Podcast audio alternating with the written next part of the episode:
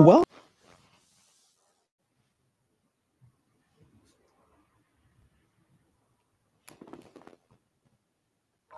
welcome to Be Honest Podcast with Dr. Yana and Dr. Sherry, where we hold honest conversations about life, relationships, challenges, and everything in between, with unfiltered discussions with real people, offering their authentic stories, experiences, and perspectives.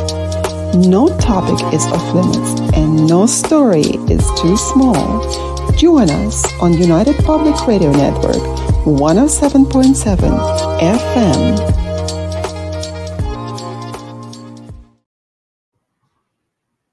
Hello, ladies and gentlemen.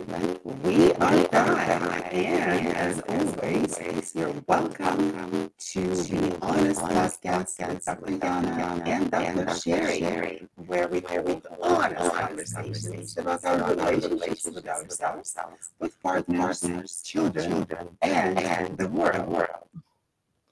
Before we dive into today's topic, we'd like to thank you for joining us on United Public Radio 107.7 FM in lively New Orleans.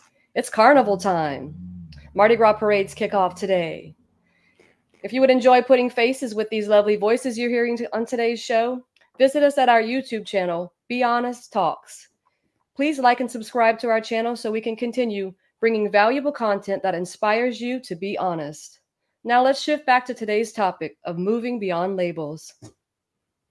So exciting. Well, how we ever wonder how labels shape the perception of ourselves and others. I have. In fact, I continuously about it. It is like back my mind all the time. I know what to do about it. It's a particularly interesting topic. Labels are very powerful tools used in society to categorize and make sense of the world around us. However, labeling comes with advantages and disadvantages. And we are going to explore today how labeling people can affect us, examine benefits, and facts. So, I'm still getting a lot of feedback from you, Dr. Yana. It's like we're running, repeating feedback all the time. People are talking. Yeah, I don't hear anything happening on your end. It might just be on my end, but I can't listen. I can't hear what you're saying. I can hear you, but I can't determine what you're saying. It sounds like there's more than one person speaking into the mic. Interesting. Dr. Sherry, you're really right now. Okay. So let's try to figure it out again. All right. How about then? Let's see how things are going to be. You want to take a moment to do it, to try to get that in? Let's take a moment to do this. Yes. We are going to see Dr. Sherry in just 10 seconds. So Dr. Sherry, please. Well, I'll talk to them while you're trying to figure that out. No, it's not my problem. We're talking about you. It's labeling me when I'm not labeling you. This is so funny. Why? What I do have now. See, maybe perhaps it's an end. Yeah, it's hard to even know what you're asking me. All I hear is labels. Log in. Re-log in. Okay. All right. Yeah, we are going to see Dr. Sherry in just seconds. So being ostracized for being labeling. Ostracized. So how is it now? I can at least hear what you're saying, but when you're speaking, there's like feedback going on with when you're speaking.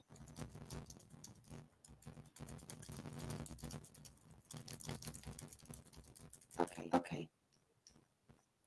All right. I'm just trying to figure it out. Maybe leave and come back.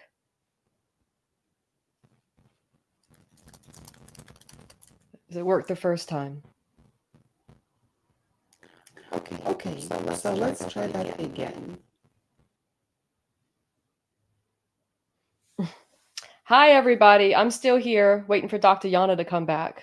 Today, we're talking about labels, labels that can confine us. So today, we're going to try to talk about how to become, undefinable by labels. So let's undefine ourselves with the labels we place on ourselves, the labels others place on us, as well as the labels we place on others, which I'm sure we're all guilty of that. It's a part of our everyday life, carrying labels, giving labels. I mean, labels are really for clothing, right? Welcome back, Dr. Yana. All right. Now there you are. Fantastic. Can you hear me? Yes. You have undefined the label of... All right. Of whatever. Labels are on the clothing. This is so funny that you said that. That is exactly how it is supposed to be. Labels on the clothing, and the rest of the labels, actually, they can be positive. They can be negative. Let's talk about the negative labeling, which can be applied to different aspects of personal identity, characteristics, or behaviors. Like, for example, I know that it can affect academic performance. Labeling a student as slow or unintelligent based on their academic performance can lead to self-doubt, low self-esteem, and reduced motivation to succeed. I have seen that all the time. For example, I had a student before, long time ago. They were undergraduate students, and I was teaching a course. And one of the students was not performing very well. I had to call her, and she was plagiarizing and not performing very well, underperforming. And I knew that she was underperforming because she could do it. She was very intelligent, and she could actually do it. She just didn't believe in herself. So interestingly enough, I called her, and she came to talk to me, and I said, you know what? You are very capable.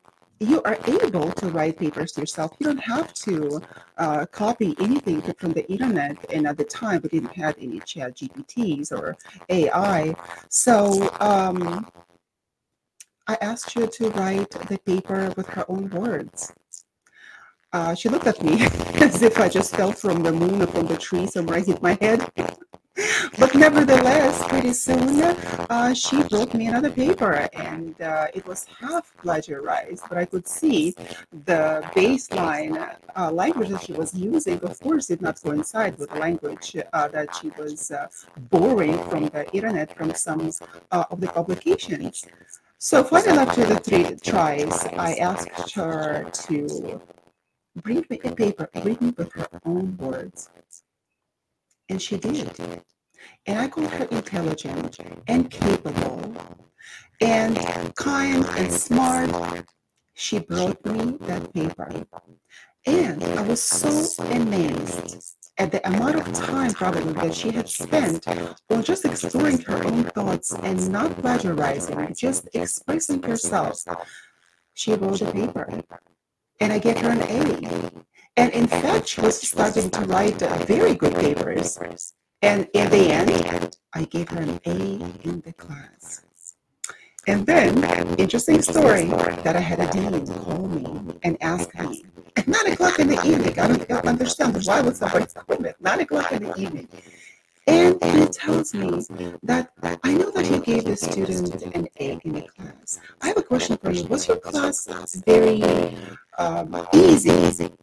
And I said, no, this is not an easy class. And you can ask other students because they also have to write papers. They also have to perform to the standard that is set in the class. So he said that this particular student never got an A, and this is a C student. In all her classes, she doesn't get anything above C. So he was really surprised, and he said that he was going to look into that. And I said, you know what? is very single. All I did is give her a chance, and I asked her to perform. I saw her as an individual, and if it really bothers you, I said, there is a psychological component into it.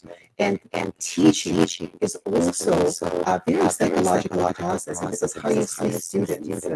This is whether they are individuals, they're human beings in front of you, or just the mere objects on the letter grade, right? So I said, I just accept the more on her, and she started starting with me. And as a psychological effect on her, she will believe in herself from now on, and she will perform better in all the classes. She will be believing in herself. And he was perplexed. Nevertheless, I noticed that student was doing better and better in other classes, B's and some A's. So I believe it is very not to label in the education settings and allow to express their talents. Yeah, I agree. There's still a little bit of feedback on your end. You might want to try to move the microphone from your computer. It's still starting to come back. Like, I don't know what it is. I don't know. It's fine. I can hear you. It just sounds like log out. Back in. Can you please? Yeah. Log out. All right. We'll see. Dr. Sherry, just a minute. We nevertheless continue our conversation on how labeling affects us on a day-to-day basis. For example, affects our hearing by criticizing other people's hearings and calling them ugly, fat, unattractive, can result in image issues, insecurity, and social withdrawal. And I deal to myself because we're all product of our own cultural dreams, and sometimes I even catch myself even thinking this is so ugly, and why would I be ugly? Ugly behavior as they can be ugly here. Something that is not looking to the standards of society as the beauty, understanding example that should not be as ugly. Nevertheless, I might notice that our society all over the world is now gaining this kind of labeling and shaming, which is a good thing. And I'm really happy that this has happened in our world. Social withdrawal is very pertinent. It is many people. Not many of us can boast high self-esteem. Not many of us have to work on that, and it's difficult to have a higher self-esteem, to build a better self-esteem, but you have to work on that. Now, for example, yourself underweight, and people bullying you that way. That is the negative label can affect you negatively. Insecurity, image, your body issues, and cause you to doubt yourself, doubt your body image, doubt everything in your life. Because that is something that is expected in our society to be of a good body image. At least here in California, this is interesting. Before I even moved to California, that was never an issue. I never thought of it as it is. Why used to live in Texas?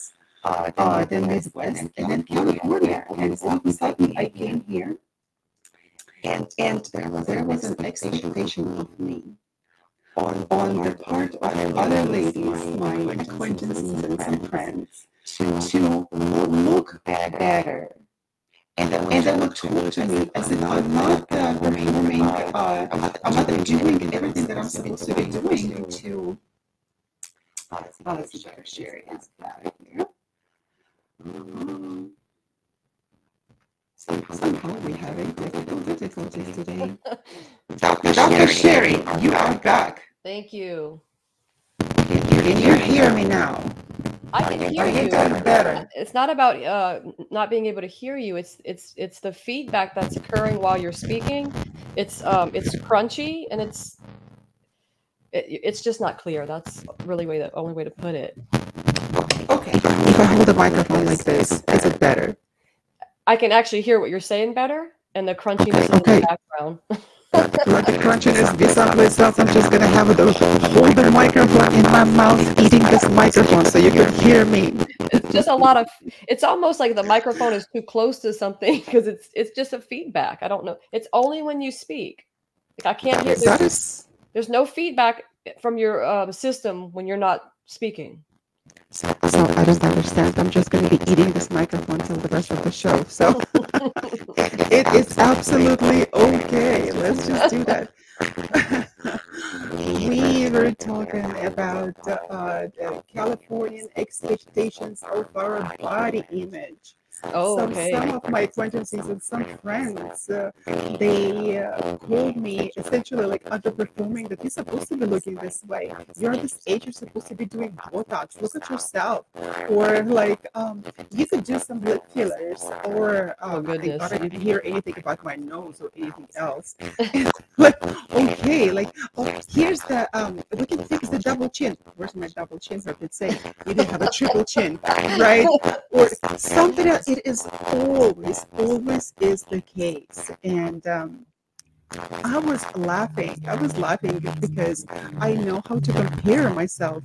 Not that I know how to compare myself. We all compare ourselves to other people, of course, to the standards of the society, or to. I like to compare myself to myself way back. I don't know, 2 years back, 10 years back, 5 years back, and just even a year back. So I have some frame of reference, and I can remain to the relative extent the way that I used to look before.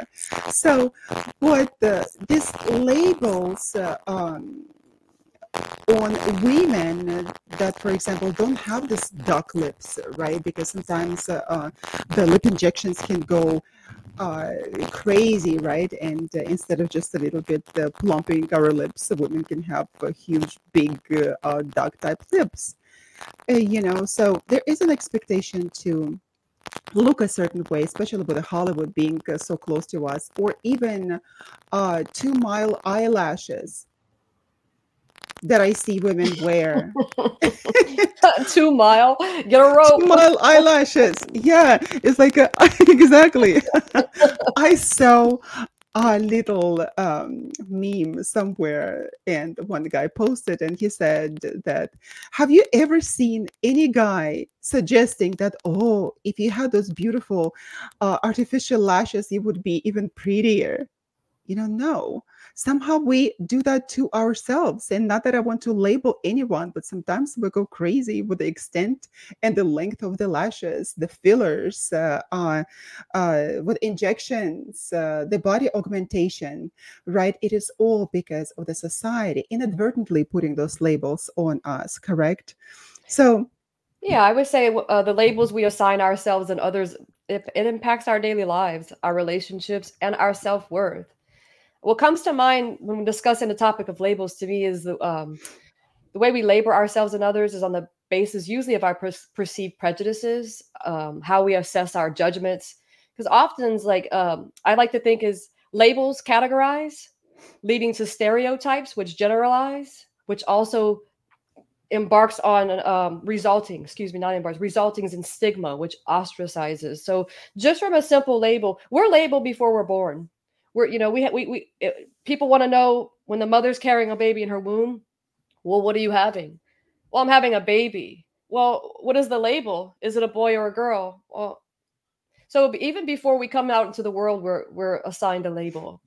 And again, like you said, I think there's a positive and a negative to labels. Well, however, what you're speaking about is the societal norms and expectations, and seems to be big on that side of the world. I remember living there.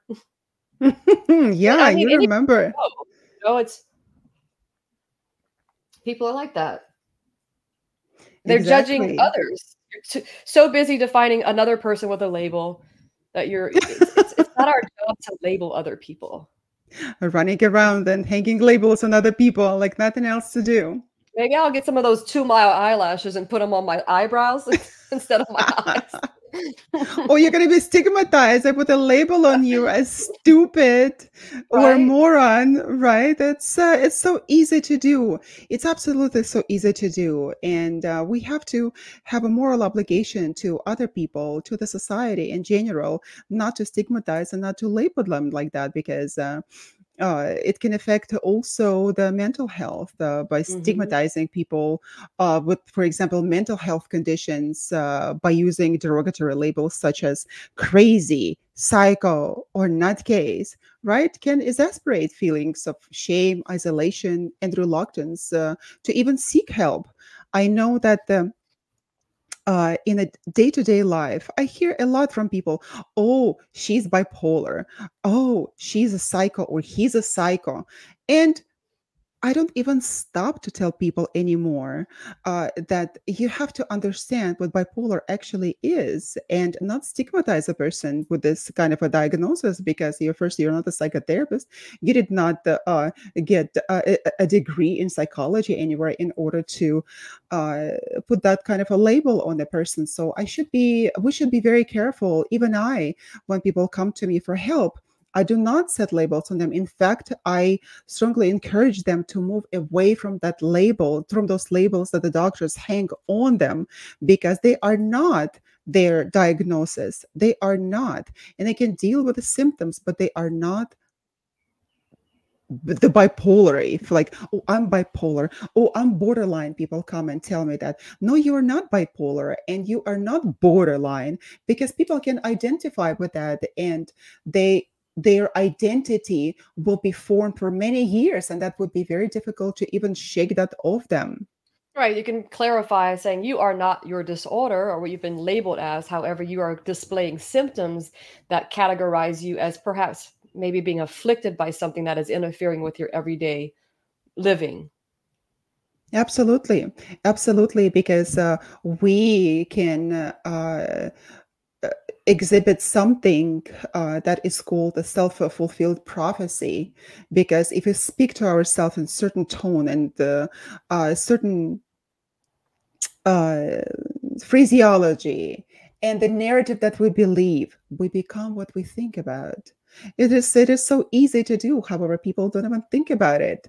I can't stress enough how many times I have to insist with my children, for example. I don't really insist with other people or like with clients who come to seek help. Yes, I do. I pointed out that we should not be thinking about ourselves in the negative terms. We should not call ourselves, oh, I'm so stupid. How could I have done that? You know, that, yeah, it's false in your subconscious. And you, Dr. Sherry, and myself, like as a hypnotherapist, we know the detrimental effect of that. We can believe into anything we say. I'm so bad at writing. Oh, my writing is like the chicken handwriting, right? Like, forget about it. Don't say anything negative about yourself, because the world is so cruel enough, and it will hang all the labels that it can, tells anything negative about you. And the least that you can do is to be your own friend and not say bad things about yourself, right? Because you're always listening. You're always listening to what you're saying. So if you start the day by bringing yourself down, then you're going to may have the results of that all day of feeling down, feeling sorry for yourself, and so on and so forth. Exactly. Now I'm holding this microphone, Dr. Sherry. My hands are getting... you actually don't have any more feedback at all. You probably can put it back in its holder. Like it left. It left the studio. Whatever other entity was here, I tell you, I'm afraid there was no entities. The paranormal show keeps coming on this show. Paranormal show. It could have been my ferret could have been. That is always with me. That is so funny. So, you're doing fine. Yes, yeah. You can hear me well.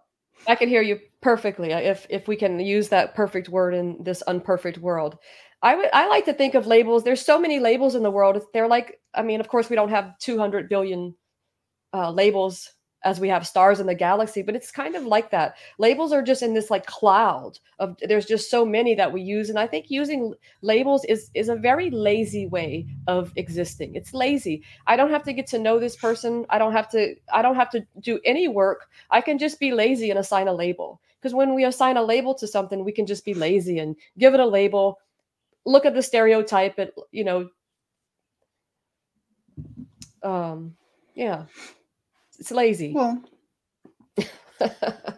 when we do that, Dr. Sherry, have you ever thought by doing that, we place ourselves above that human being whom we just labeled in a negative way, right? For example, if we are using derogatory labels such as faggot, to describe people who identify with the LGBTQ, I can't even pronounce that. It can lead to discrimination, harassment, and mental health issues. And of course, we talk about mental health all the time. And it is such a beat up topic. I'm tired of listening about mental health all the time. However, we need to understand that those issues, that kind of negative labeling can lead to detrimental effects of people that can be proud of themselves, but nevertheless, when they hear negative comments addressing their persona, then it will stay with them. It will stay in the back of their minds, and it will lower their self-esteem.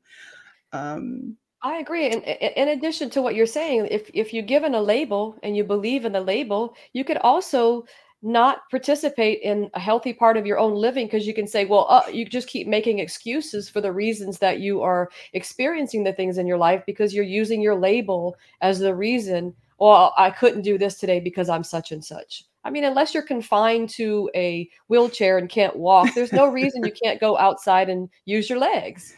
There are, in certain circumstances, I believe that, you know, we can categorize people, which is a label. A label is a categorization of something. Label your food. If we could get away from having so many labels, I think we could find a better way to have world peace. I mean, we might be far from it, but if we can come together, we can stop outcasting things, people, places. I agree in this sense with you. However, categorization is very important in the functioning in the world and our functioning and the functioning of the society. We can't live without the categorization. We can't live without certain labeling, but in a positive sense, because when we call that, oh, the person is so judgmental, or you're so judgmental, you're judging me. This word is also has been such a beat up word. This judging word, it is always like raises hair on my skin. This you're judging me. Well, are you judging? Are you observing?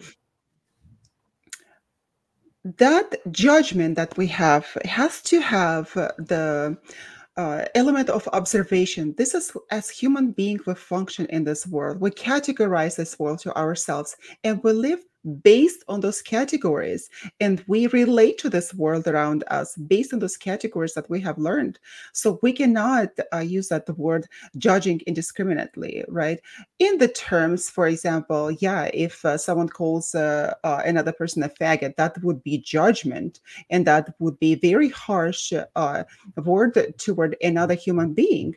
I cannot tell you how profoundly upset I get when I hear teenage kids or even middle school kids, and I live right here, right by the shopping plaza, and after the school is over, and God forbid I find myself at the plaza at that time, I hear the most incredibly abominable language, the way that they address each other, the way that they call each other.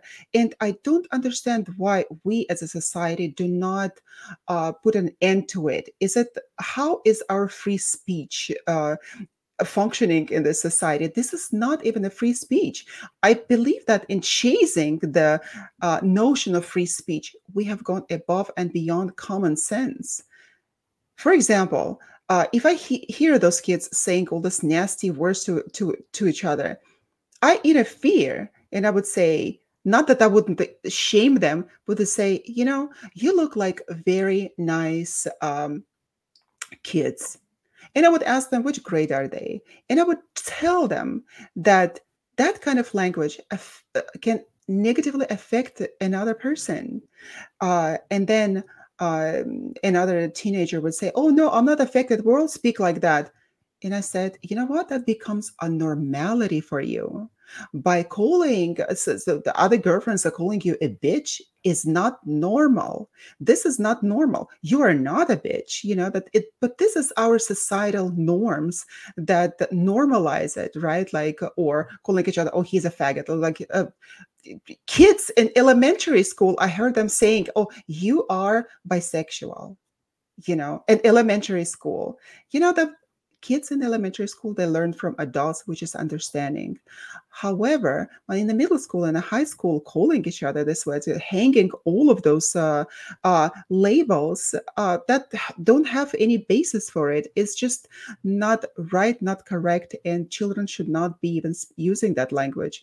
That language, even bisexual, is also is a different category that we also categorize our world with. That this is how we understand the world.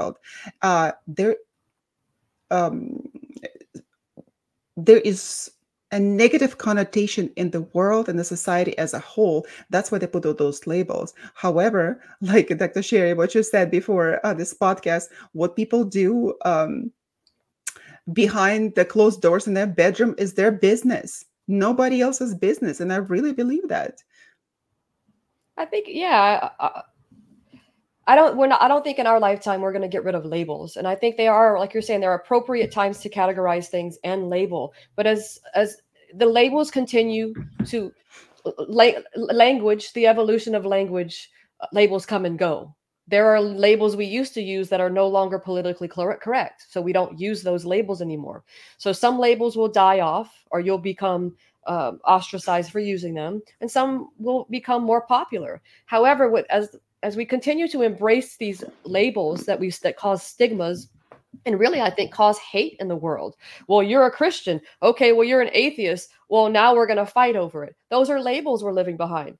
Why does it matter what you believe in this life? You should really just learn to love you and love other people, like to practice living in humanity. I know that's, you know, we're far from that, but we're so tied up into labels. You know, even like, I remember back in the day, it was like, it wasn't really, it was LGBTQ was, I believe, always there, that the initials or the acronym for the community. But it used to be like, if you were a lesbian, you were also gay, lesbian, bisexual. And now I believe it's become a very stringent category. You're gay, like homosexual used to be gay, lesbian. And now it's very like more so lesbians are women, of course, gay are the gay men. Some people don't even believe in bisexuality. So if we're going, I mean, there's so many labels in the world. We can just move just beyond sexuality as well. It's just, we continue to live behind them. We may not, you know, live who we truly are, because it's easy to just say, well, this is who I am. Ha ha. Deal with it. No. Exactly. And like you mentioned, there's some labels that used to be labels, there no longer are at this time. However, this is such a funny word, gay, and I did not know what it meant before. I had to learn, because English is my second language. However, reading Nietzsche, for example, who wrote on gay science, thinking how much things have changed over the years and over the times. This is so incredible. So now gay means something else. Still means happy. Gay means happy, right? And what people do behind the closed doors is just their own personal business, unless it affects me in some way negatively, right? But if not, live and let live, right?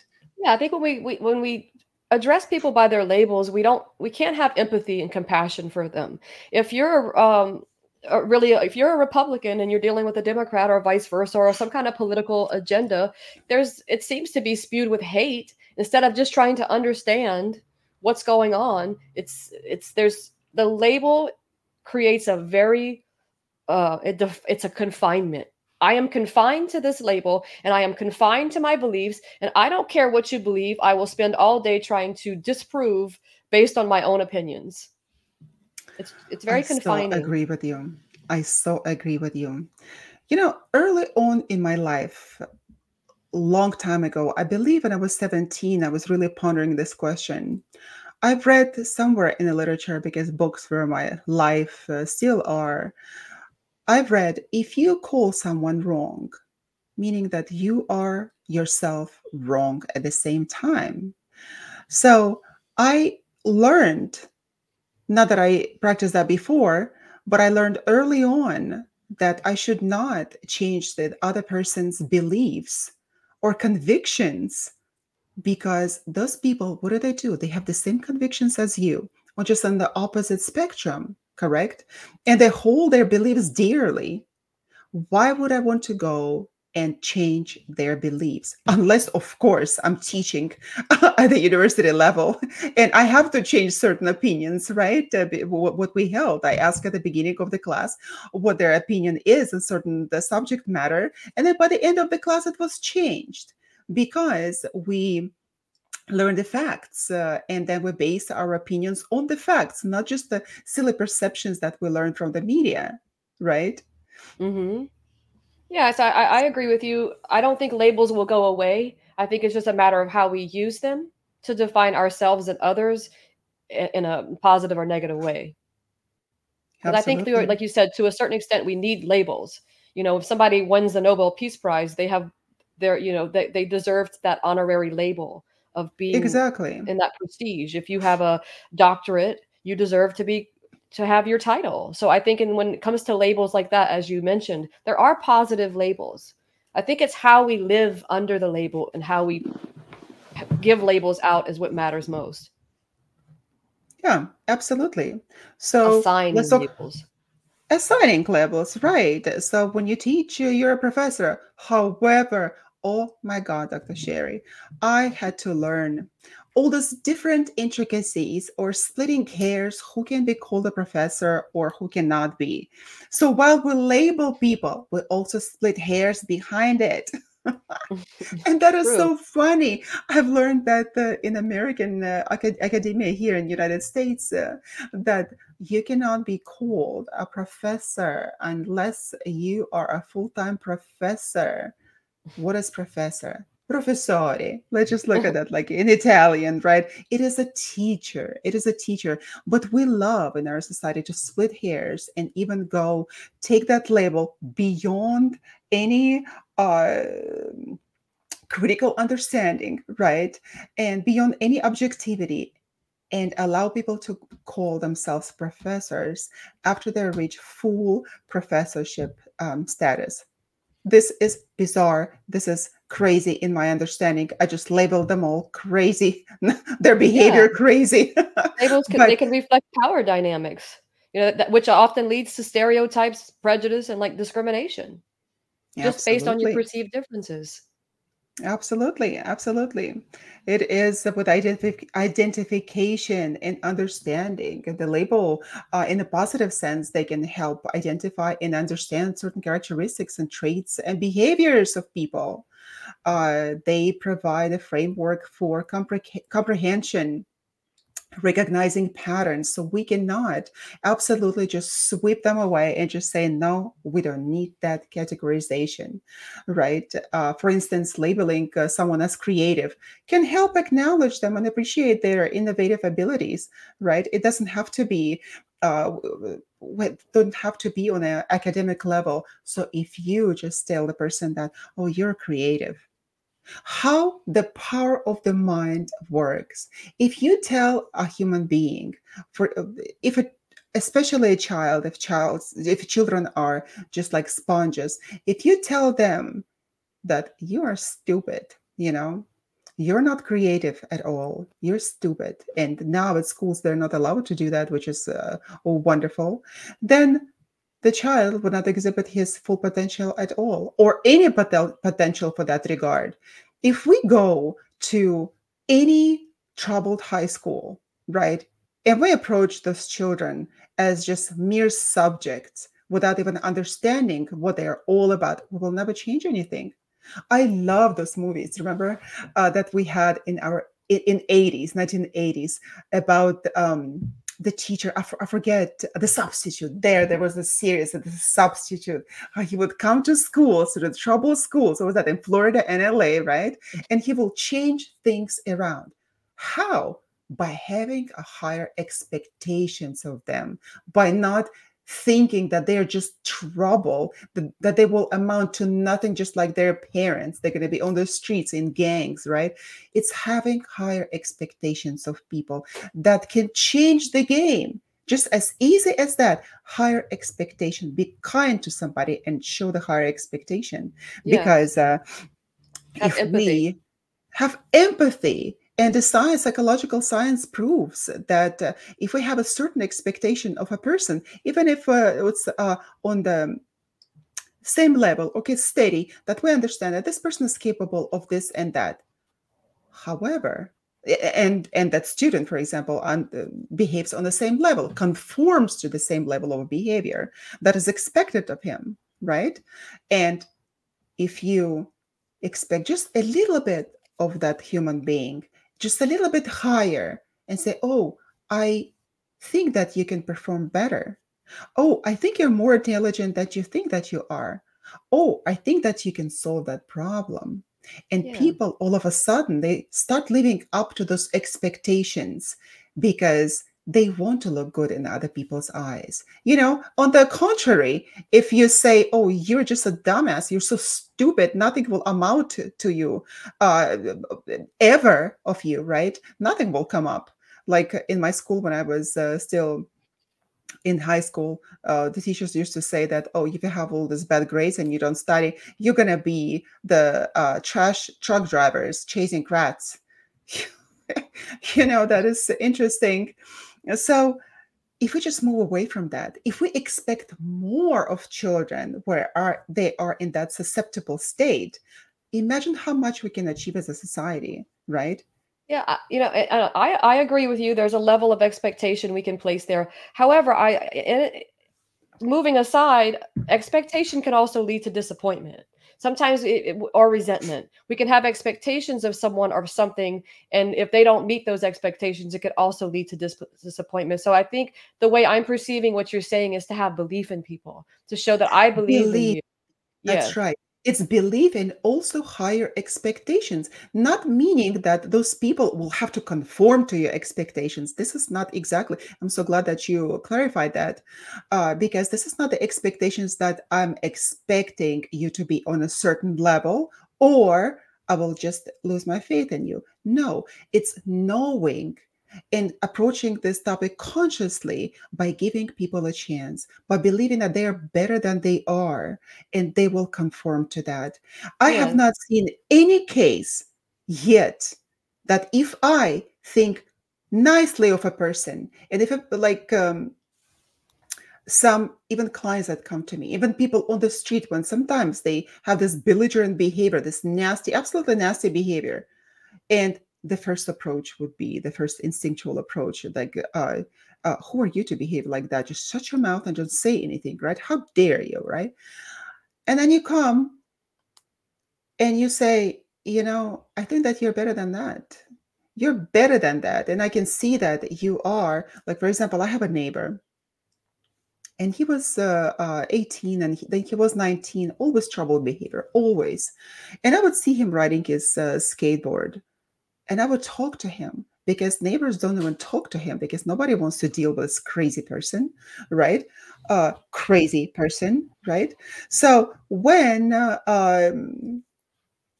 would talk to him, I would ask him what his interests are, what does he believe in, what are his plans for the future are.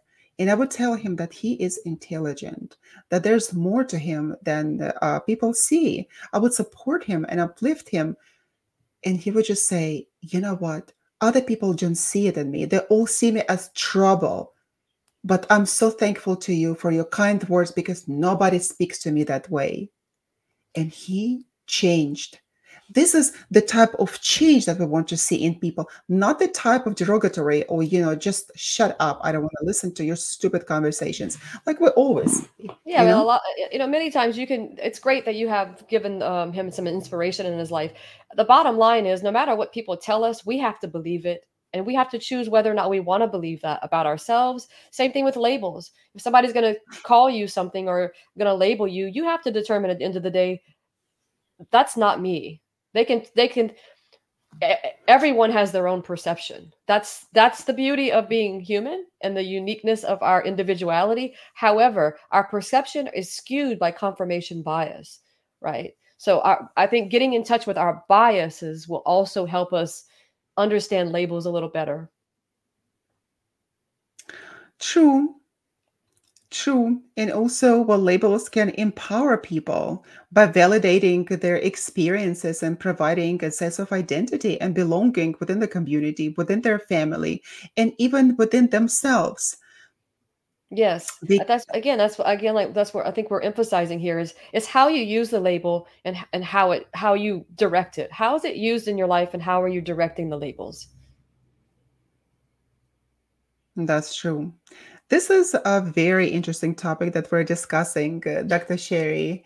We are live. You are joining us live here on United Public Radio Network 107.7 FM, and you're listening to Be Honest Podcast, where we hold honest conversations about ourselves, relationships with ourselves, with our families, partners, and the world.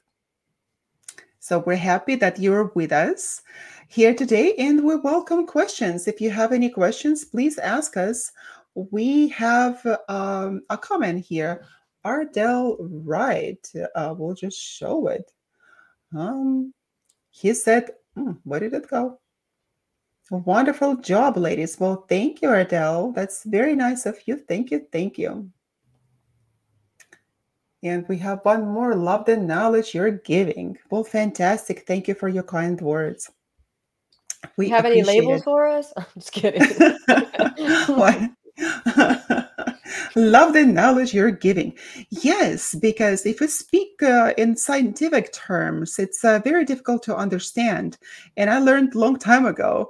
I used to even type the text. I would write emails, even write text. I would speak in this academic language because this is a label on you. You're the academician, right? This is your own label that you put on yourself. And then you start speaking with this kind of attitude, right? Disregarding everything else, right? And a lot of the times people would just tell me, just because you have PhD does not mean that you're smarter than me. Of course not.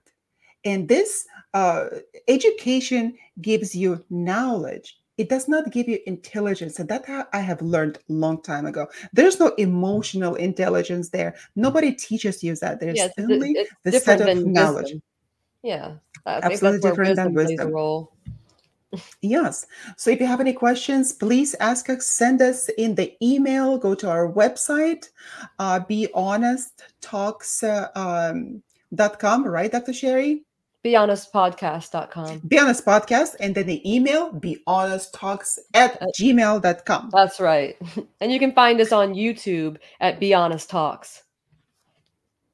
And you know what? If you don't find us on YouTube, we're going to put a label on you. Oh, labels. This is such an interesting conversation. And it can be so sensitive because we talk about things that can be so unpleasant, right?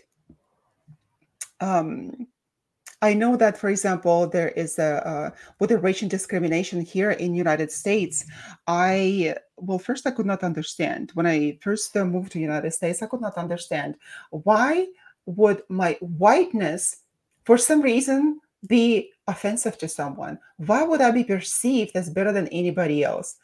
And then I've noticed that somehow it is okay to call a person white, but not somehow black. And I have so many black friends, and with them we hold these conversations on the labels again and on the attitude. And for me, growing up, there was no racism. I could not understand even the notion of racism. However, in our society, we still do have it. And a lot of the times that I hear that on streets, on different conversations, it's just, I do hear, unfortunately, this negative racial labeling, including the whites, you know, and that the speaking of the racism backwards, that's exactly the same thing. Racism is racism. So we just have to stay away from that if we want to reach any, what is the word? Integrity in our lives, right? So we have to live with integrity. You have to be honest. You have to be honest. And well, actually, people think that they can be honest taken in a wrong way. That if I am honest, if I'm expressing my opinion, which is a derogatory opinion, which is a bad opinion, filled with racism, filled with hatred toward other people, and they're being honest, right, Dr. Sherry? They are being honest, correct? I don't think that honesty and hate can exist together. That's a contradiction in of itself. There, you can't hate something and say I hate it and I'm being honest. I understand where you're coming from, like you're saying this is my honest opinion. Right. An opinion is not honesty. An opinion is not a fact. It's an opinion. So that's that person's perception. So they again, I agree with you with regard to their being honest with their beliefs. But if you're spewing hate, I think you need to take a seat and go back into your honesty vault and be like, am I truly being honest with myself? Because I don't see honesty and hate coming together. Well, so are you saying that only facts can be honest? No, not only facts can be honest. It's when you're honest, I think you're able to empathize with somebody. Like you can have empathy. You can express your opinion. But if I think once you start speaking out of hate, I don't want to disregard what you're saying. I understand you're saying that's that person's honest opinion. I think where I'm coming from is if you just be honest with yourself. Okay, this is my opinion, and I can't stand that. However, I'm also going to respect yours. So is there respect in their hateful, honest opinion? Oi, you just lost me there. Is there respect in your hateful, honest opinion? I had the cognitive dissonance all of a sudden. Now my brain is just thinking how to get out of the cognitive dissonance. But the thing is that we should also learn honesty. A lot of the times we grow up in very dishonest environment, and we learn how not to be honest all the time in order to survive. This is our adaptive traits to this world. This is how we see the world. This is how we survive in this world, right?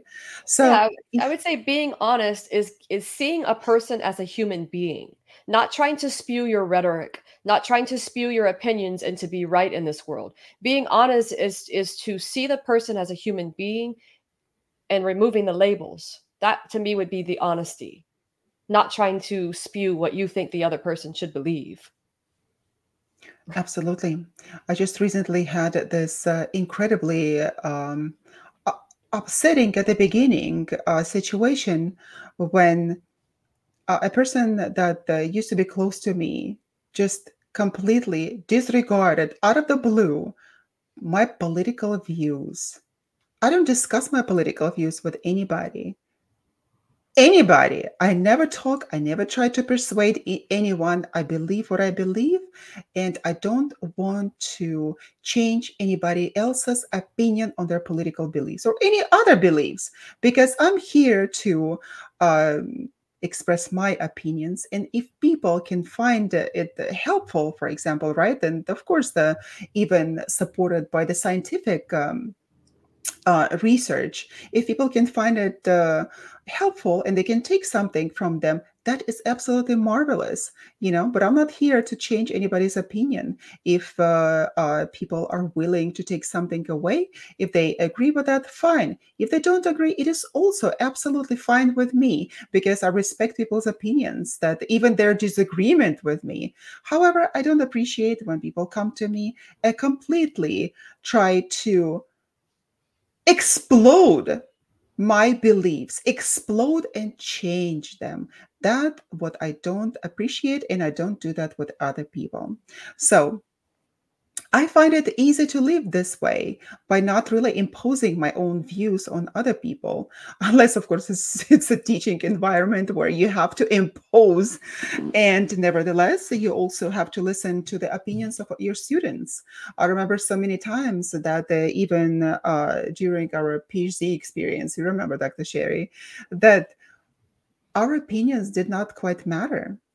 They did not quite matter. And I thought, okay, I was doing masters at the time. And I also learned that my opinions don't matter. Somehow, if I express my own opinions in the papers that I was writing, that they were somehow have to reflect the opinions of the professors. And that just blew my mind. Finally, the chair of the department told me that, you know what you can do, you can graduate and then express your opinions anywhere you want. But here, you have to reflect the opinions of your professors and write the papers the way that they want you to write, that they want you to write them. So yeah, I thought, they want you to write more academic, like stick to the point and no colloquial. Not necessarily that. I'm talking about our own opinions and the theories that we write. I didn't experience that with my professors. I didn't experience when I was writing my paper, I wasn't told you could not have an opinion. Well, so it's perhaps not. It's not. You don't. They don't openly put it that right. Oh, you cannot have an opinion. This is not the case. But those opinions would not be accepted. And even when doing a PhD as well, somehow I found the same advice given to me that you are going to express your theories and the way that you want things to be after you graduate. But here you have to adhere to the main ideology, the way that they want you to write as papers and everything else. So we deviated from the topic. What was the topic? The labels. Yeah, the labels. We slowly morphed into opinions, which opinions are very strong. I mean, opinions are the epitome of labels. It's why we pretty much have them, because everybody has their own opinion. They're just somewhat kind of up there with excuses, right? They say everybody has one. Their excuses are like assholes. Everyone has one and they all stink. You know, like, so to put it frankly, same thing. Absolutely. With opinions. We all have opinions based on our own perception. And that's the thing. People oftentimes can't move beyond their own perception because they're not open enough to accept something else. And sometimes I think they're so lost in it that they can't even, like, there's that term, like you can't see what people see because you're not on the outside. So they're so immersed in their own opinion and their own beliefs that they can't even see past in front of them, basically. Oh, yeah. We sometimes cannot even see past our nose, right? We're so immersed in our own opinions and our own importance that we don't see the opinions of other people. That's right. That's why a lot of it doesn't matter what you tell people. You can sometimes you can sing to someone, you can tell them something till the cows come home, but they're not going to listen. You can bring the horse to the water, but you can't make it drink. So that's how, like you said before, that's how strong the human mind is. That's how powerful and profound each unique person's mental capacity is. It could be, you could be bleeding out and someone's trying to save you, but you have this belief that if I hold on to this label or this opinion, I'm not going to bleed out. And maybe you're hospitalized and you like realize that maybe I should let go of that label. Oftentimes terrible things may have to happen to us, or really good things have to happen to us so we can change or let people out of our lives. Like this recent encounter you spoke of, you probably more than likely had to distance yourself from this individual so it could be healthy for you. That relationship probably somewhat dissolved. Yes, and I believe it is so important what you're saying right now, because when we have people like that in our environment, what do we do when they set those negative labels and speak to us in a derogatory way? How do we deal with it? Okay, sometimes in the heat of the moment, you can say things that you will regret later, right? However, if someone consistently is putting you down and calling you names and we call it labeling you, right, in a certain way, whether you are poor or wealthy or anything else, or due to your disability or the way that you look, anything at all, you have to distance yourself from those people.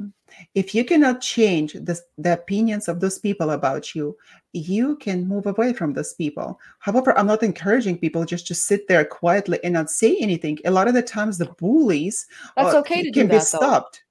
That's okay. It's okay to do that. Absolutely. And sometimes if it's family, you can't remove yourself. However, I believe you can just learn to listen and just allow them, accept them where they are and not engage. But if it does become toxic and it causes a scene or something that's very negative, then even if it's family, you might have to distance yourself. But in some cases, people are just not informed. They are not, they're somewhat, I don't want to label someone as ignorant, but some people aren't as informed. So they believe their opinion is very strong, and you can accept somebody where they are. However, you may have to distance yourself, even if they're family. This is so funny. I remember that when I was writing papers, when I was still going to school, there was one correction that my professor did. I brought in a paper, blind people, something that I had to make the statement.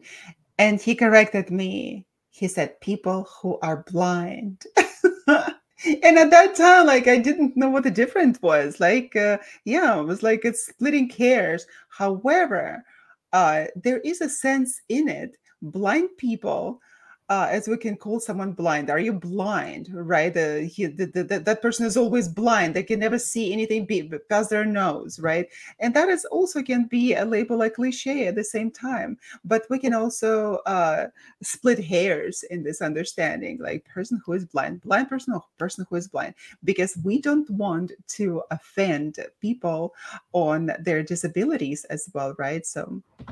Well, when you're telling someone, what, it's right in front of you, are you blind? That's at that point, I would say you might want to address the relationship. It sounds like there's a little bit of contempt there. If someone's treating you that way, it can be out of, like you said, it can be funny too. It's right in front of you, are you blind? But there's always a little bit of truth in every just kidding, right? There's always a little bit of truth in there. So. Yeah, the truth, but what is the truth? Well, saying, are you blind? It's right in front of you. Is it necessary to say that to someone, to be derogatory when they didn't see it? It's really becomes a reflection of the other person. But I understand from what the blind can be, I think, three different things. It could be contempt. It could be a disability, or maybe not even a disability. Just because someone's blind, perhaps they may not want to be identified with as a disability. Absolutely. But nevertheless, we cannot change people's opinions of ourselves.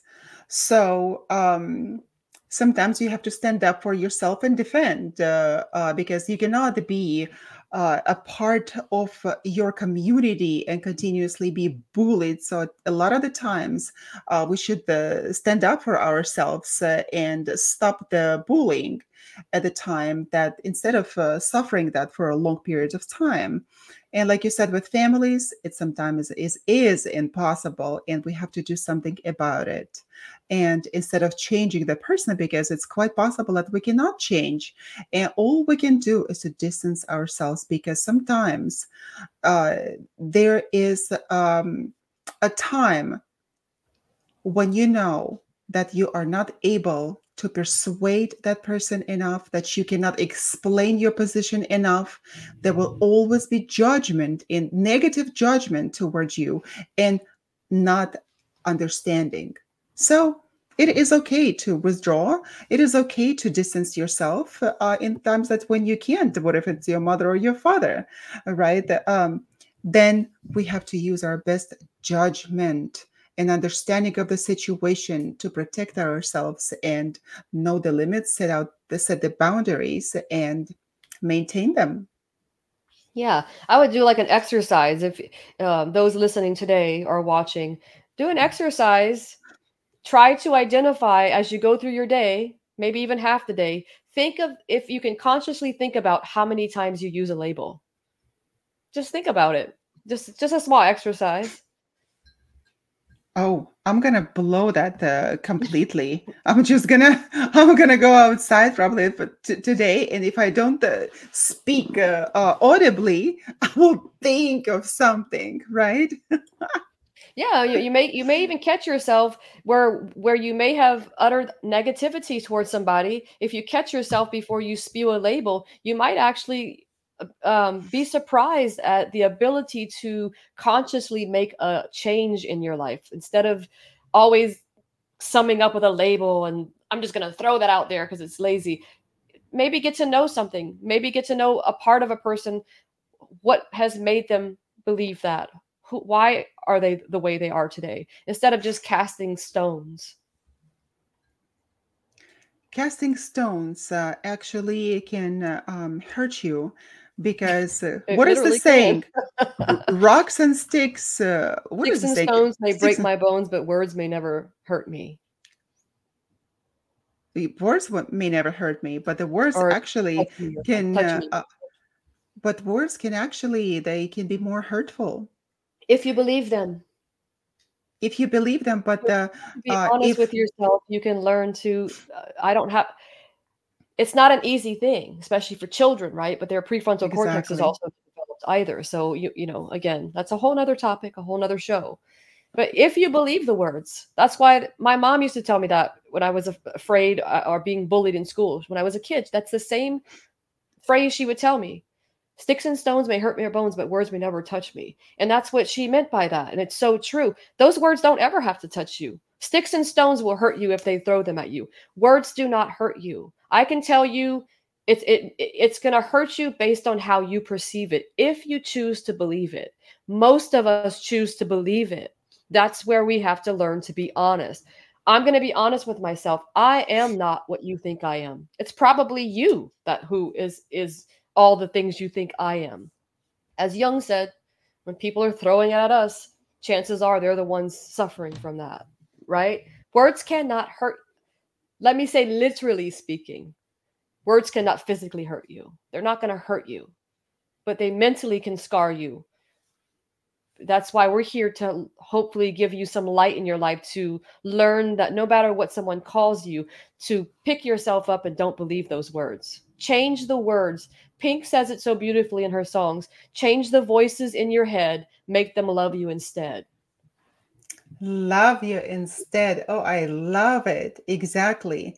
How many times do we unsafely self-label ourselves? Daily, more than likely. Many times. You know, it is so important, like you mentioned, that the incredible exercise just to go out today and actually see how many labels we hang on people, right? And then how many labels, I would just go further, we hang on ourselves, right? Yeah, maybe, honestly, knocking something over, you spilled your water, or a child spills their water, and you're filled with such anger. Anger is a label. Oh, what am I thinking? That's just becomes a part of your presence in that moment. So it's just recognizing those small things and trying to accept things and learning to love the experiences that happen to you, all of them, good and bad. Learn to love them. There's a reason that you've experienced it. Yeah. Not everybody go out and change the world. Start by changing yourself. Start by changing yourself and change those labels. Yeah, change the labels. And interestingly enough, that what happens to us, and when we are when we have those labels hanging on us, a lot of the times that we can become proactive in that and change the approach. Be that change in the society, even if it's that the small community that you have, be that change and don't allow to be treated in a negative way. Because I am such a proponent of standing up for yourself and making people respect you. Yeah. If you deserve respect, because you also have to be honest with yourself and thinking like, okay, do I deserve respect for my behavior, for myself as a persona? What? I say we have to respect ourselves first too, right? Absolutely. Everybody deserves respect. Is a human right. We all deserve respect. Everybody deserves it. I don't think you can make someone respect you, but I think you absolutely deserve it. I deserve it. We all deserve it. I have a problem with the word deserve, Dr. Sherry. I have such a huge problem with this word deserve, and it doesn't really come like people would say that, oh, there was a problem in your childhood that you were not deserved and you were not appreciated enough and all that. No, in my understanding that when we are born into this world, we don't deserve nothing. I mean, we don't deserve anything. Oh my God, it's for an English. We deserve to be treated as human beings, I believe, right? Right. We don't use double negations, right? As a linguist, like, oh, where's our thesaurus? What's another word for deserve? Deserve. When we are born, we don't deserve anything. Yeah, perhaps we should probably deserve our caring by our parents because we are not able to care for ourselves. But as we grow older, that respect has to also be earned. If the person in front of me is not is exhibiting a nasty behavior, I don't owe him or her or anybody or it any respect. He doesn't deserve anything but the mere fact he or she, whoever, does not deserve respect by the mere fact of existence. That respect needs to be earned by treating people in a nice way. And Dr. Sherry, I see that you're very, I'm going to put that label on you. You are very, the word is idealistic. I am too. And that is a good label, although it's not really a label. We were not going to say that, oh, this is a label on you. No, by calling you idealistic, it is good to be idealistic because we expect good things coming from the world toward us. We expect the best in people, right? We think of the world as a better place. However, it may not be. And next time when somebody, I was walking the dog just the other day, and my dogs ran to the person with another dog, and they just wanted to play. Somehow, that big man's feet got tangled in a leash. I don't think I've ever heard this much of what is this? How am I going to put it nicely? Foul language. You're just, this is not the, I was looking for a literary word. I heard so many awful things being said toward me, toward my dog, to the world in general. So my jaw fell on the floor and dropped to pieces, you know? So if we, and nevertheless, I did not start thinking of the world as this horrible place, right? So being idealistic is still good. However, it's not about the other person. That's the thing. When you're saying they don't deserve my respect, that's, for me, that's putting myself better than somebody else. I have no idea what another person's going through. It's not about them deserving the respect. It's about you being respectful as an individual. No matter how someone treats you, you still treat somebody with respect. You don't lower, I don't lower my respect for someone because they don't respect me. Now, I may take a step back and try to communicate depending on the situation or whatever's going on, but I don't believe I'm going to diminish my respect for the humanity and other human being because they didn't respect me. I think there's maybe a more gentle way to. I think we're going to the same fact or conversation what we had the last time when your mom said I kill with kindness. I would kill that person with kindness and I would still have respect, but I would have respect for myself, not to involve myself in this kind of a nasty, foul language altercation with that person and walk away. And it's okay even if you said, screw you, it's okay to, sometimes we're going to be human and you're going to act out or I'm going to act out. So in those cases, it's nothing wrong with that either. So I'm not saying here that you have to always be this, you know, angelic floating person who won't ever engage in a reaction when somebody gets in your face. I just think of like, I think of standing in the rain. People think like, I think of labels as the rain coming down. You can pull out your umbrella to deflect them. But if you don't have an umbrella, you can sit in the rain and be drenched by all these labels. And you can either hate it or you can dance in the rain. No matter how wet I am, I'm still going to be happy that I'm alive. And so I think that's just how I view it. So many people get out in the rain. They're like, I'm wet. It's horrible. I'm cold. I'm soggy. Instead of just saying, oh, well, I didn't bring my umbrella and I got wet. So I think labels are going to wet us in life, and how we deal with them, how we deal with the rain is a whole nother perception. I know that's, I love metaphors. I think I live my life in a metaphor. Sometimes I have to pull myself by the hair and be like, you have to come back to reality because I'm living in the metaphorical idealism. Well, how about that reality for you, Dr. Sherry? I know that you did extensive research on the killers, right? And they were serial killers. How would you approach that? And the parent of the killed child, for example, by the serial murderer, right? Serial killer. The parent does not have to respect the murderer of their children, right?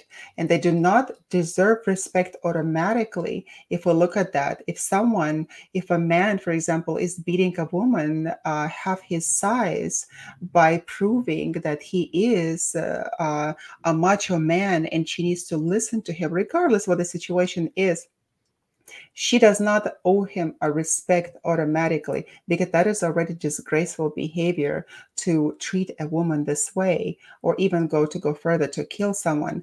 So in my understanding, when someone also comes to me with the very unreasonable understanding, very unreasonable demands to me, unreasonable meaning that try to also to change my opinions, to change me in a way that I do not see myself, that is unreasonable. I don't owe respect immediately to anybody who thinks that they deserve respect. So I believe that these two opinions will always exist in our society, that especially in our world nowadays, that everyone deserves everything. Oh, no, they don't, in my understanding. And I think like in our society. I don't think it's about giving the person respect. Again, it's about honoring your own respect. You don't have to respect the person. You don't have to say, I respect them for killing my child. No, I don't think anyone would hold anyone to any kind of standard. However, some people come to I think you have to come to something that brings you peace in your life. I haven't gone through something like that. No one's killed my children, because I would probably want to kill them. So I understand where you're coming from. Where would your respect go, my dear? Where would your respect go if you were to go and kill him? I don't think it's with regard to having respect for them. What I'm saying is like having enough respect for yourself to not engage in it. You can still write something to somebody to let them know, this is how you affected my life. Exactly. Doesn't mean I'm having this higher than I'm not. I think we're on the same page. I'm not saying that you don't owe anyone anything. I don't believe in this. Oh, life. I love this. Oh, absolutely. I always, when I talk to people and when they're in this bad situation, especially when I know it, I would always tell them that you don't owe anything to anybody. What are you indebted to? Isn't there some kind of debt that comes with owing somebody something? Well, perhaps we are indebted to our children before they are able to care for themselves, like when they're little. And I remember when our children were small, like 5 and 7 years old, 5 and 10 years old, there's 5-year difference between them. They were behaving like little brats. And we don't owe them. We are responsible for them. Yeah, by moving here, they decided that, oh, this is the way of entitlement that we live here. And this is what is acceptable behavior here in California. And this is how we are. We're a part of this society. We're entitled. And I had to have a conversation with them. I don't owe you anything. You are not entitled to anything. I don't even have to be your mom. I choose to be your mom. I can always put you in a home for adoption, for example, right? For other people to care for you. But nobody will care for you the way that I care for you and love you, because I don't owe you. I want to have a peaceful life as well. Why do I need to be waking up at night, right? Caring for you, taking you to classes, making food for you, why? I don't owe you anything. And you know what? That situation changed, and my children turned from that attitude that they had acquired here to the nice and respectful attitude. You know, if people would know that no one owes them anything, no one owes anything to me. Perhaps I owe to my parents to take care of them like they took care of me in my younger years that they care for me right now. I owe to have this connection with them, to take care of them, to care for their opinions, if they're not the destructive opinions, of course, right? We do have a responsibility for our parents, right? And like you're saying, there is responsibility, but we don't owe, right? Is this what you're saying? I think that's why it's important to be a good parent. And it's not always going to happen in every situation, because I think that if you honor your children, they will most likely honor you at your time. Absolutely. In that time. I mean, I know we've strayed again from the topic. Oh, no, it is. It is. It's also the labeling. You're right, because saying that we owe something it's a label. Same thing with constantly saying, I need to. People will say, I need to do this. I should do this. I need. But if you can take that word need out and just say, I want to make a change for myself. Changing the word want will reduce the pressure in your mental state instead of saying, I need to. Because when needing often leads to what? Procrastination. That's true too. We're just going to touch upon all the subjects that we have discussed recently. Well, because they all come together with being honest, right? A need is not something you don't need to go to the gym to live, but you do need water and food. But when we start assigning this label of needing something, we oftentimes feel the pressure, and we honestly sometimes don't even do it. It's just we have to come together, Dr. Sherry. Come together right now against the labels. That's right. Mm-hmm. So yeah, it is absolutely important not to labelize people. Or to confine yourself. Break free from the labels. If instead of be proactive, instead of labeling and living beyond them, try to go beyond the label. Rip them off, right? Right? Like patches. Put them on your food. Label your food.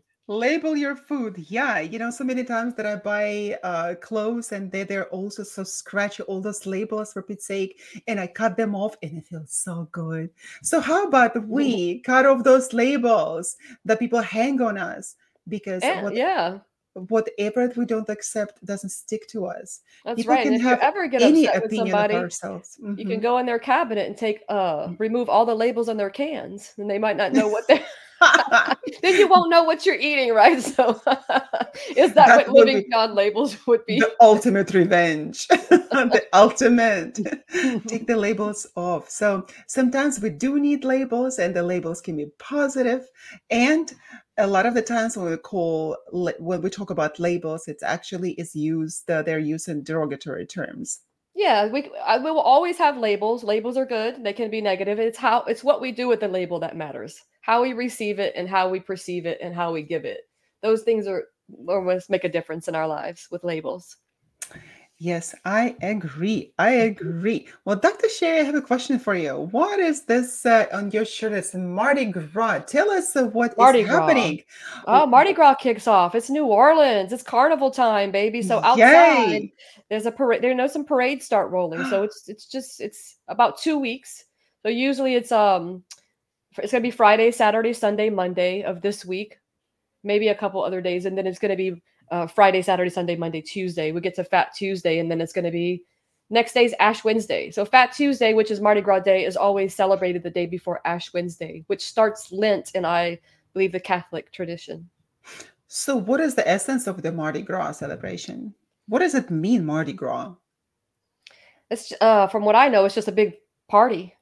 Mm-hmm. I believe it originates, I want to say like even the king cake, I want to say it has like Christian foundation. I don't know the history of Mardi Gras, even though I'm from the Bayou. I'm a Cajun through and through. I'm not familiar with all the history of Mardi Gras, but it's an absolute fabulous time. You stay safe, but it's a wonderful experience to have. That is so cool. I've never been in a carnival like this. Are you going to go? I'm going to go to a few of them. Yeah. Nice. Bring the kids, and you know, Mardi Gras, it's changed a lot. It's used to be mostly for like kids and stuff, but now, you know, a lot of adults go and expose themselves, and yeah. You can get fined for it now, I believe, here in well, they people do it year round in New Orleans. You can get beads on the street, and people show their anatomy all the time for a simple plastic bead, something like this, right? Oh, this is also goodness. A bead. Where's it at on this side? This is a bead. It's it's just a bead with a little mask on it. I see. It's really fun, and it brings people together. It's a tradition, and it's wild. It's a wild time. That is so incredible. I was in New Orleans just once, and it's a very interesting place. It's south, and to me, it's very mystical. It's very mystical, yes. I could see, as a seer, I could see so many things there that were not perceived by the regular eye. And to me, some of the things were scary, but a lot of the things were beautiful, and people are nice, and just a very interesting place with huge, huge history. Yeah, the people around this part of the United States are extremely nice compared to other places, I would say. It's just a whole different way of living. But there's beauty everywhere in the world. Everywhere you go, everywhere there's beauty, because it's all based on your perception. If you want to see beauty in the world, you're going to see it. Even in sorrow, there's beauty. Just might take a little time to get there. Get out of there, right? Get out of the sorrow to the beauty, into the understanding. Yeah. You know, it's... I always have to think of what you say, that there is also the beauty is sorrow, because this is not the first time you mentioned it. And there is, because what happens to us, and when we talk to ourselves, and when we say, oh, I'm so depressed now, that's another label that they put on ourselves. We can be sad, situationally sad for whatever reason, but we should avoid labeling ourselves as depressed, because that's another label that the society puts on everybody, whoever is just sad, right? Well, so if you label yourself, hopefully you have the capacity to, if I can say I'm depressed, then maybe I can do something about it. So it's okay. It's like if you're standing out in the rain, like we said, the labels are the rain, right? You can either be happy and dance in the rain, or you could be sad, but sooner or later, you're probably going to see a rainbow, right? So I believe there's always a rainbow on the outside of any negativity in our lives. And there's a pot of gold. Two pots of gold at the end of the rainbow. There are two ends, right? Mm-hmm. So there should be two pots of gold. That's right. But if you look at it, it's the infinity circle, right? And there are no pots of gold. The pots of gold are only in your mind and in your heart. It is. And I believe that's your enlightenment. Yeah. But that is so fantastic. Just recently, I saw a rainbow with purple color. I've never seen purple color on a rainbow. And then I saw the full spectrum of it. That is that was so incredible. And that was a double rainbow. Beautiful. The nature is beautiful. Even if when you're sad, there always the rainbow is going to come up after the rain.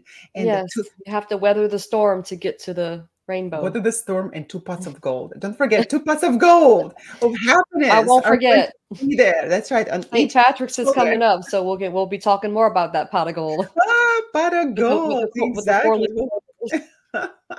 We'll be talking about that next time. Absolutely. Exactly. So, the time is coming up for us to conclude. Let's get ready for an exciting week ahead. We have got an engaging episode lined up. So next week, we'll explore human sexuality, one conversation at a time. Whether you are a devoted Be Honest listener or curious about transforming your journey, this episode is packed with sometimes controversial ideas about human sexuality. You won't want to miss it. Mark your calendars for next Friday, February 9th, and join us on United Public Radio Network 107.7 FM as we continue to ride the roller coaster of life. In the meantime, you can find us, Dr. Yana and Dr. Sherry, on YouTube at Be Honest Talks, then www.behonestpodcast.com, and email us your questions or comments or any topics that you want to discuss at behonesttalks@gmail.com. We enjoy sharing our journey with you, our valued listeners. You are. As you continue going about your day or night, remember to wear a smile and be honest with yourself and the world. We are so happy that you joined us today. We will see you next week. Thank you very much, Dr. Sherry. Pleasure to be here. For this engaging conversation. And I will also be seeing you next week in person, right here on the same spot as always, every Friday at this time. So, goodbye, everybody.